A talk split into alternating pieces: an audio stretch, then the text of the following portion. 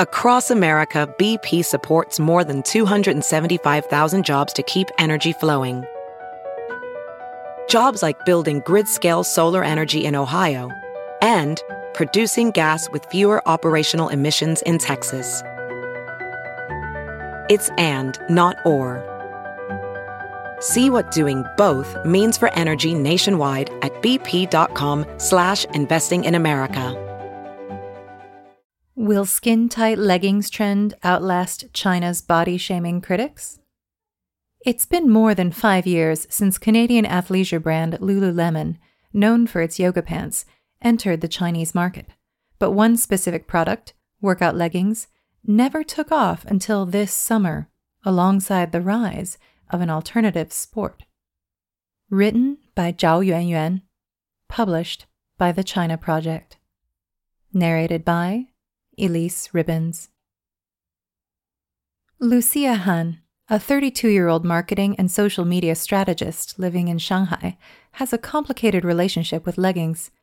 Since she bought her first pair while studying abroad in the UK, the body-hugging, form-fitting pants never left her wardrobe.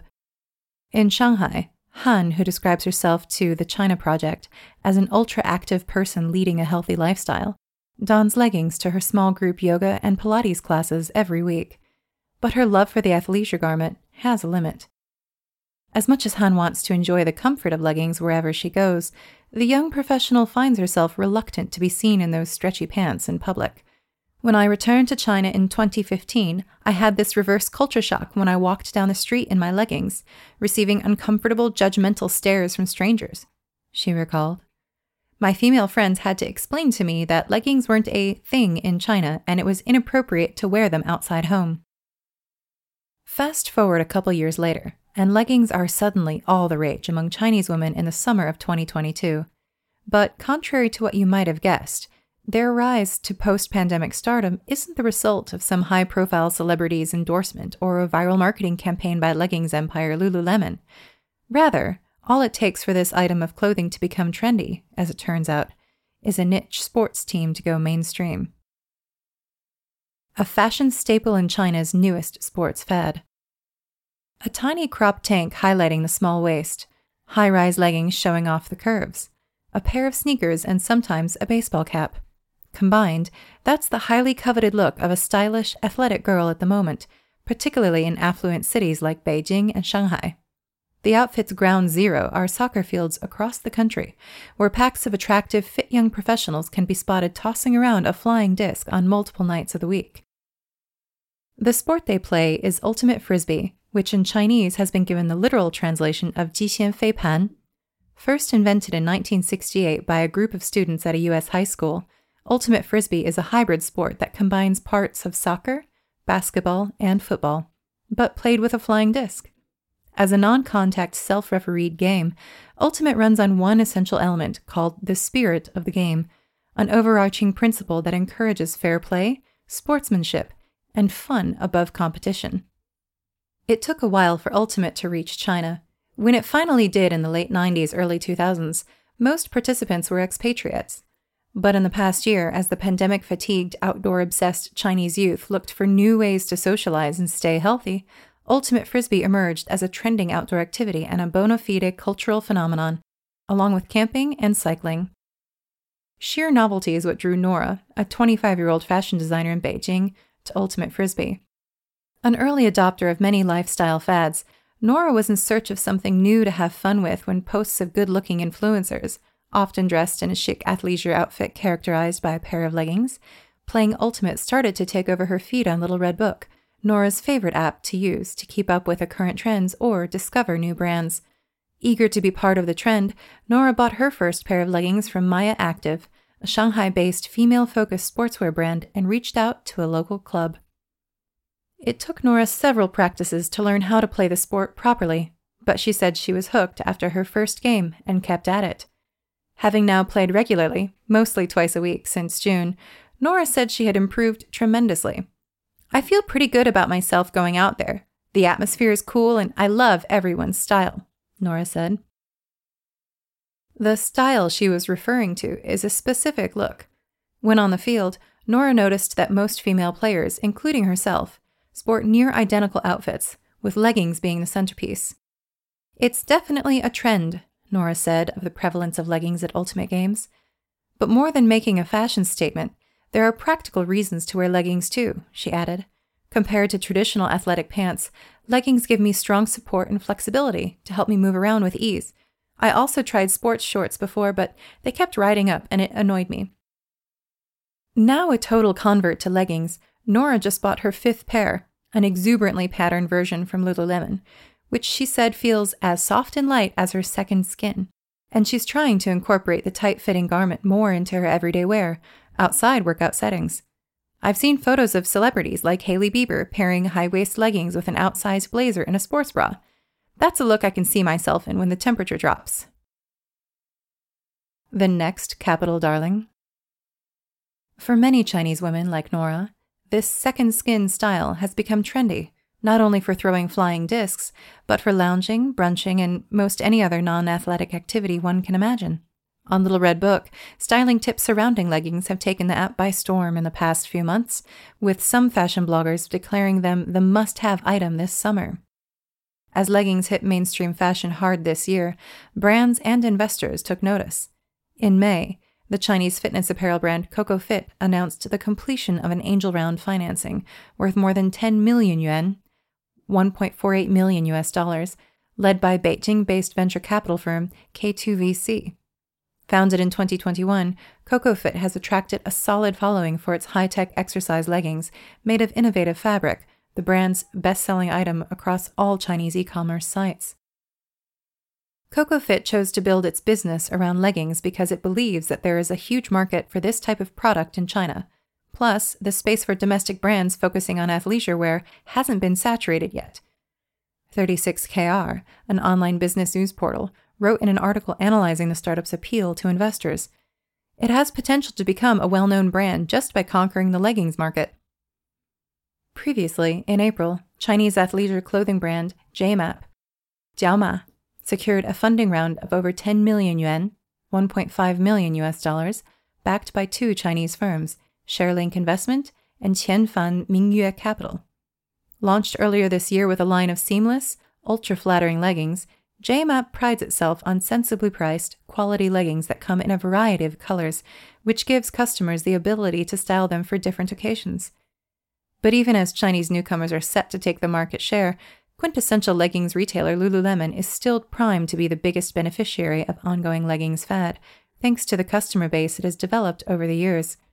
In 2016, as traditional sportswear giants like Nike and Under Armour stepped up their offerings for the yoga mat-toting demographic, causing Lululemon's sales to slide in the US and Europe, the Canadian brand set its sights on China and opened its first store there. 6 years later, the premium sportswear market now operates more than 80 locations across the country, with its physical reach expanding into second- and third-tier cities like Nanning and Ningbo for the first time last year. While Chinese athleisure labels tend to stand above their foreign competitors in terms of affordability, the relatively high price for Lululemon's leggings, they retail for around 1,000 yuan or $147, at least double to triple the price of similar products from Chinese brands, are justified in the eyes of its devoted fans. The style and comfortability of Lululemon leggings are unbeatable, Nora said. But to Lucia, she sees Lululemon more of a lifestyle brand whose values aligned with her own. A frequent participant in yoga and wellness events organized by Lululemon, Lucia said she thinks of the brand as an embodiment of healthy living, mindfulness, and female empowerment. It really offers a sense of community, which is something I'm willing to pay extra for, she added. Although Lululemon suffered what Reuters described as a modest impact from COVID-19 lockdowns in China on its stores and some vendors, the premium sportswear maker remains optimistic about its future. Last month, in an exclusive interview with China Daily, Lululemon CEO Calvin McDonald revealed that the company expects China to become its second-largest market worldwide by 2026, through new store openings, an expanding product portfolio, and enhanced omnichannel community engagement. In defiance of gendered clothing shaming. As leggings' popularity boomed, so did the backlash against it. The complaints about the garment first emerged in the circle of Ultimate Frisbee, where long-term players accused leggings-donning newcomers of commodifying and sexualizing the game, causing it to have a bad rap as a fleeting fashion trend, rather than a serious, competitive sport. The concept of good-looking influencers who only play ultimate to flaunt their curves and form-fitting attires for social media clout even has a name, Fei Pai Yuan, which can be roughly translated as female frisbee socialite in English.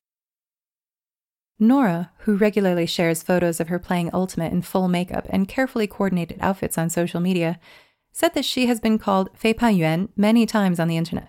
Tired of being labeled unfairly, she said, Nora published a rebuttal on the Little Red Book last month. I've met people who came to a game but never actually played. They posed for photos for 30 minutes and left, she wrote. But they didn't get in my way of playing, so there was no reason for me to get riled up. There's this stereotype that women shouldn't wear makeup or pay attention to their appearance in general when they play sports. This is totally nonsense, she said to The China Project. As more and more women partake in ultimate, it's completely normal for them to take photos of themselves on the field as a way to document the experience. I want to look good while playing ultimate. It makes me happy, so why would I stop doing that? As leggings slowly but steadily transcends ultimate fields and fitness studios to become an everyday garment, the debate about its appropriateness has also entered the sphere of public discourse. Naysayers of the trend argue that leggings are a symbol of slipping standards and deviation from modesty, which is considered a virtue for women in traditional Chinese culture. I don't mean to infringe on anyone's right to dress freely, but it's really inappropriate to show the shape of your butt in public, read a comment on a WeChat article discussing the trend. On the other side, leggings lovers urge the critics to cut the shaming and stop policing their bodies. Under the aforementioned WeChat article, an incensed legging wearer wrote, "Leggings are such an unexpected source of controversy. Do people know that it's everyday wear in other parts of the world for women of all sizes?" Meanwhile, Lucia recently started wearing the garment outside her yoga and Pilates classes. I see lots of overheated men rolling up their shirts or going completely topless in public these days. They are allowed to do that, but for some reason, I'm being judged for wearing leggings. I'm not revealing anything, Lucia said, referring to the Beijing bikini, a long-standing summer practice that was banned in some Chinese cities for being uncivilized, but still exists in other parts of the country. At this point, Lucia said she basically lives in her 16 pairs of leggings, but she admits that the garment isn't for everyone. When she recommended leggings to some friends in her hometown in Jinan who tend to dress conservatively, the idea got shot down immediately. It's their freedom, and I respect that, she said. Narrator's note. It's interesting, the idea of conservative dress for women in China. It's at odds sometimes with what you might think it should be. In some places, wearing spaghetti straps is too controversial. You know, in some offices, it's looked down on. But at the same time that, you know, any hint of cleavage is like a huge no-no. I mean, multiple times a very, what I think of as conservative button-up shirt, I've been told, like, I can't wear it, or I have to somehow button it up higher, and then it looks funny because it's not meant to be buttoned up that high.